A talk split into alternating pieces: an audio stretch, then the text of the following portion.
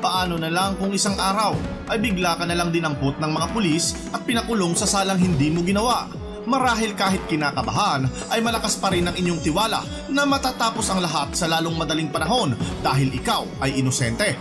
Yan din kasi ang inisip at naramdaman ng taong kinulong dahil sa kasalanang para sa kanya ay hindi niya ginawa masyadong mahina daw ang ebidensya laban sa kanya kaya malakas ang kanyang loob na siya ay makakalaya sa loob lamang ng ilang araw. Subalit nakulong pa rin siya ng mahigit 20 taon bago sinabi ng korte na siya ay isang inosente. Ngunit hindi pa rin daw siya pwedeng palayain.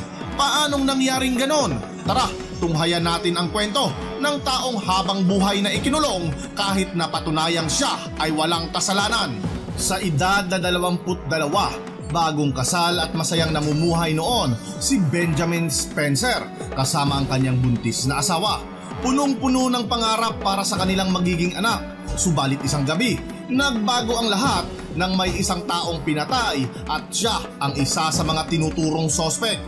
March 22, 1987, alas 9.30 ng gabi, ang 33 taong gulang na si Jeffrey Young ay kalalabas pa lamang noon mula sa kanyang opisina nang siya ay tinambangan ng dalawang lalaki at sinakay sa sarili nitong BMW at dinala sa West Dallas kung saan ay itinapon ang kanyang patay na katawan sa madilim na sulok.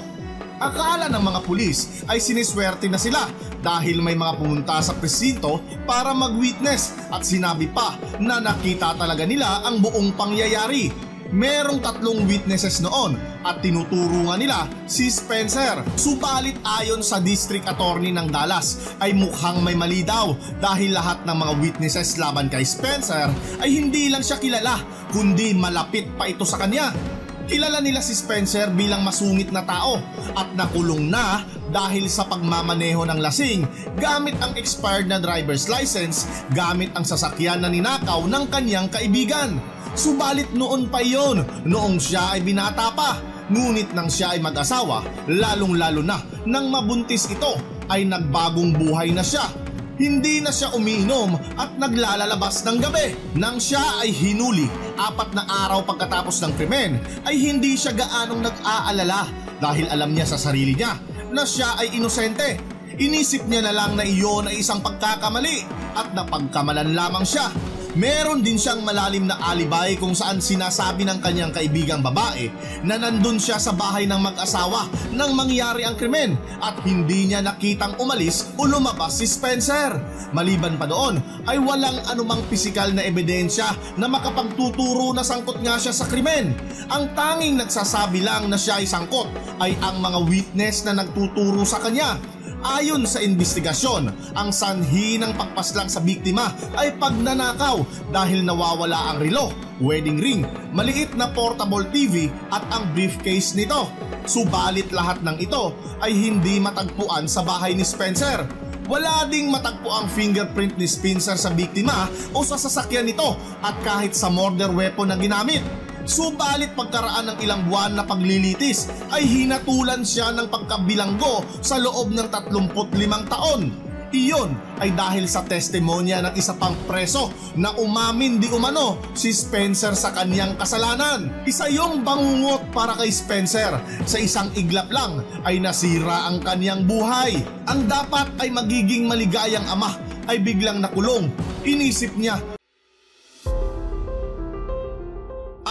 paksang ito ay ginawa gamit ang Anchor. Ang Anchor ay ang pinakamadaling paraan para gumawa ng podcast na kagaya nito. Hindi na kailangan ng komplikadong mga tools. I-install, mag-create at i-publish sa iba't ibang platform. Ganun lang kadali. I-download lang ang Anchor app o bisitahin ang anchor.fm. Anchor, ang pinakamadaling paraan para gumawa ng podcast na kagaya nito. Na hindi nagawa ng korte ang kanilang trabaho ng maigi para siya ay maipagtanggol. Lumipas ang ilang buwan ay nabuhayan ulit si Spencer nang umamin ng isang witness na siya ay nagsinungaling. Hindi daw siya binayaran tulad ng pangako sa kanya para idiin si Spencer. Isang panibagong paglilitis ang isinagawa Ngunit pilit si Spencer na pinapaamin ng korte at binigyan ng isang deal.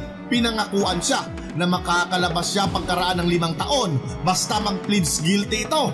Pero para sa kanya ay masyadong matagal ang panibagong dagdag na limang taon para pagdusaan niya sa loob ang kasalanang hindi niya ginawa. At bakit daw siya aamin sa isang kasalanan na hindi naman niya ginawa? Sa isip-isip niya ay may dumidiin sa kanya kung kaya hindi niya tinanggap ang deal. Lalo pa at kahit ang kanyang sariling abogado ay pilit na pinapatanggap sa kanya ang deal ng korte. Sa pangalawang araw ng panibagong paglilitis ay may lumabas na bagong witness, isang 42 years old na babae na nakatira malapit sa madilim na sulok kung saan tinapon ang bangkay ng biktima. Ang testimonya nito ang nagdiin ulit kay Spencer para makulong ulit Ayon sa korte ay masyadong matibay ang testimonya ng witness at hindi ito natitinag Sobrang kapani-paniwala di umano ang kanyang testimonya dahil sinabi nito na nakita niya mismo ang pagbuhat at pagtapon sa bangkay. Hindi naglaon ay namatay ang kasama niyang sospek na si Mitchell at si Spencer ay mag-isa na lang na nadidiin sa kaso.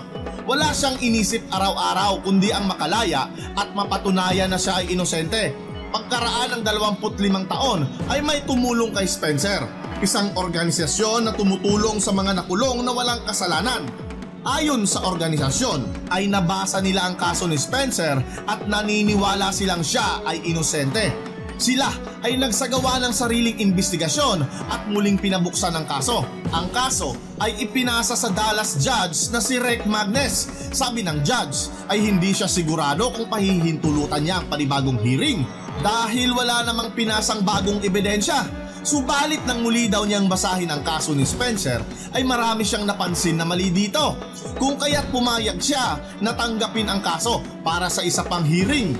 Yung mga dating witness na nagdiin kay Spencer ay umatras maliban sa babaeng nakatira malapit sa pinagtapunan ng bangkay. Muli niyang sinabi na nakita talaga niya si Spencer na tinapon ang bangkay. Isa iyong matibay na testimonya. Ngunit napatunayan ng mga forensic visual scientists nang magsagawa ng reenactment ng pagtapon na imposible ang kanyang sinasabi na nakita niya si Spencer dahil sa ginawang reenactment. Gabi nang tinapon ang bangkay at ang kanyang bahay ay 93 feet ang layo mula sa pinagtapunan. Dagdagan pa nito na madilim ang lugar at ang tanging makikita mula sa kanyang bintana ay mga anino lamang at hindi niya maaaring nakita ang mukha ng mga nagtapon. Sa ganoong anggulo, sinabi ng mga forensic na sa layo na 24 feet ay imposible nang ma-identify ang mukha ng mga kriminal, lalo pa sa layong 93 feet na kinaroroonan ng witness. Sinabi ng korte na malinaw ang sinabi ng forensics at kailangan mapawalang sala na si Spencer kaya nagsumite ito ng apila sa criminal appeals na si Spencer ay inosente at kailangang magsagawa ng retrial sa ground na actual innocence. Sobrang saya ang naramdaman ni Spencer ng araw na iyon. Hindi lang kasi siya makakalaya, kundi malilinis pa ang kanyang pangalan. Sa isang interview, sinabi nito na malaki ang kumpiyansya na na makakalaya na siya. Ang paksang ito ay ginawa gamit ang Anchor. Ang Anchor ay ang pinakamadaling paraan para gumawa ng podcast na kagaya nito. Hindi na kailangan ng komplikadong mga tools i-install, mag-create at i-publish sa iba't ibang platform. Ganun lang kadali. I-download lang ang Anchor app o bisitahin ang Anchor.fm. Anchor, ang pinakamadaling paraan para gumawa ng podcast na kagaya nito. At makikita ang kanyang mag-ina, subalit hindi iyon nangyari. Umaasa siya na aabuti ng ilang linggo ay aaprubahan na ang kanyang paglaya. Ngunit hindi ito dumating kung kaya't inisip niya na baka aabutin ito ng ilang buwan. Subalit wala pa rin nangyari. Doon ay inabot na ng ilang taon ang kanyang pag-aantay at mukhang ang korteng humawak sa kanyang kaso ay muli na namang natulog sa kangkungan. Noong 2011 ay nakatanggap siya ng masamang balita. Hindi na daw didinggin ng korte ang kanyang apila para mapawalang sala. Ang judge na humawak nito ay ang judge din na humawak sa kanyang kaso noong unang beses at sinabi pa nito na kung merong maipapakita si Spencer na bagong ebidensya ay pahihintulutan niya ang retrial para ito ay mapawalang sala. Pero dahil wala nga itong maipakitang bagong ebidensya ay hindi niya ito pinayagan. Sinabi pa ng judge na ito na ayon sa mga bagong testimonya ay inosente nga si Spencer. Subalit dahil sa walang panibagong ebidensya na naipasa ay hindi pwedeng magsagawa ng panibagong trial para siya ay palayain. Kaya ayon sa abogado ni Spencer ay kailangan niyang magsimula sa umpisa. Kailangan niyang humanap ng bagong ebidensya. Subalit paano daw siya makakakuha ng panibagong ebidensya kung ang krimen ay 25 taon na ang lumipas? Ang babaeng witness na nakatira malapit sa pinagtapunan ay ayaw na rin magsalita tungkol sa kaso. Ang isang witness ay namatay na rin at ang isa pa ay umamin na hindi talaga niya nakita si Spencer at na-pressure lang daw siya nang sabihin si Spencer iyon dahil iyon daw ang sinabi sa kanya ng mga pulis.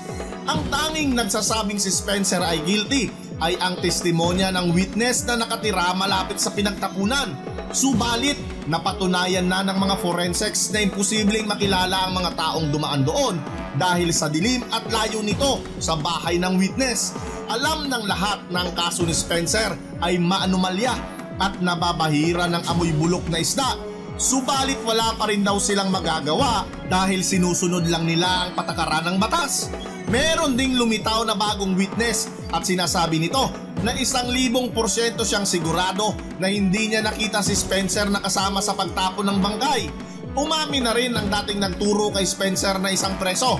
Sinabi nito na hindi naman talaga umamin si Spencer. Nagagalit nga daw siya dahil wala daw siyang nakuhang binipisyo tulad ng pangako sa kanya para idiin si Spencer.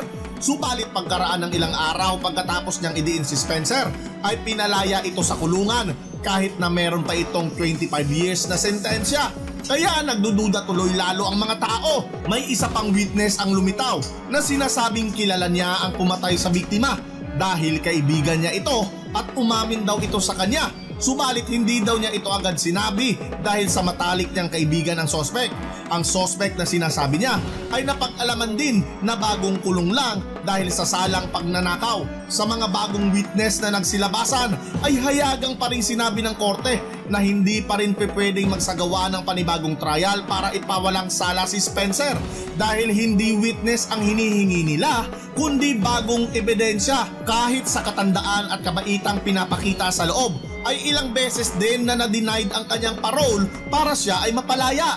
Hanggang ngayon, sa edad na 57 years old, suot-suot ang kanyang salamin ay nandoon pa rin siya nakakulong, nag-aantay at umaasa na siya ay palalayain balang araw habang umiiyak na sinisigaw ang hustisya.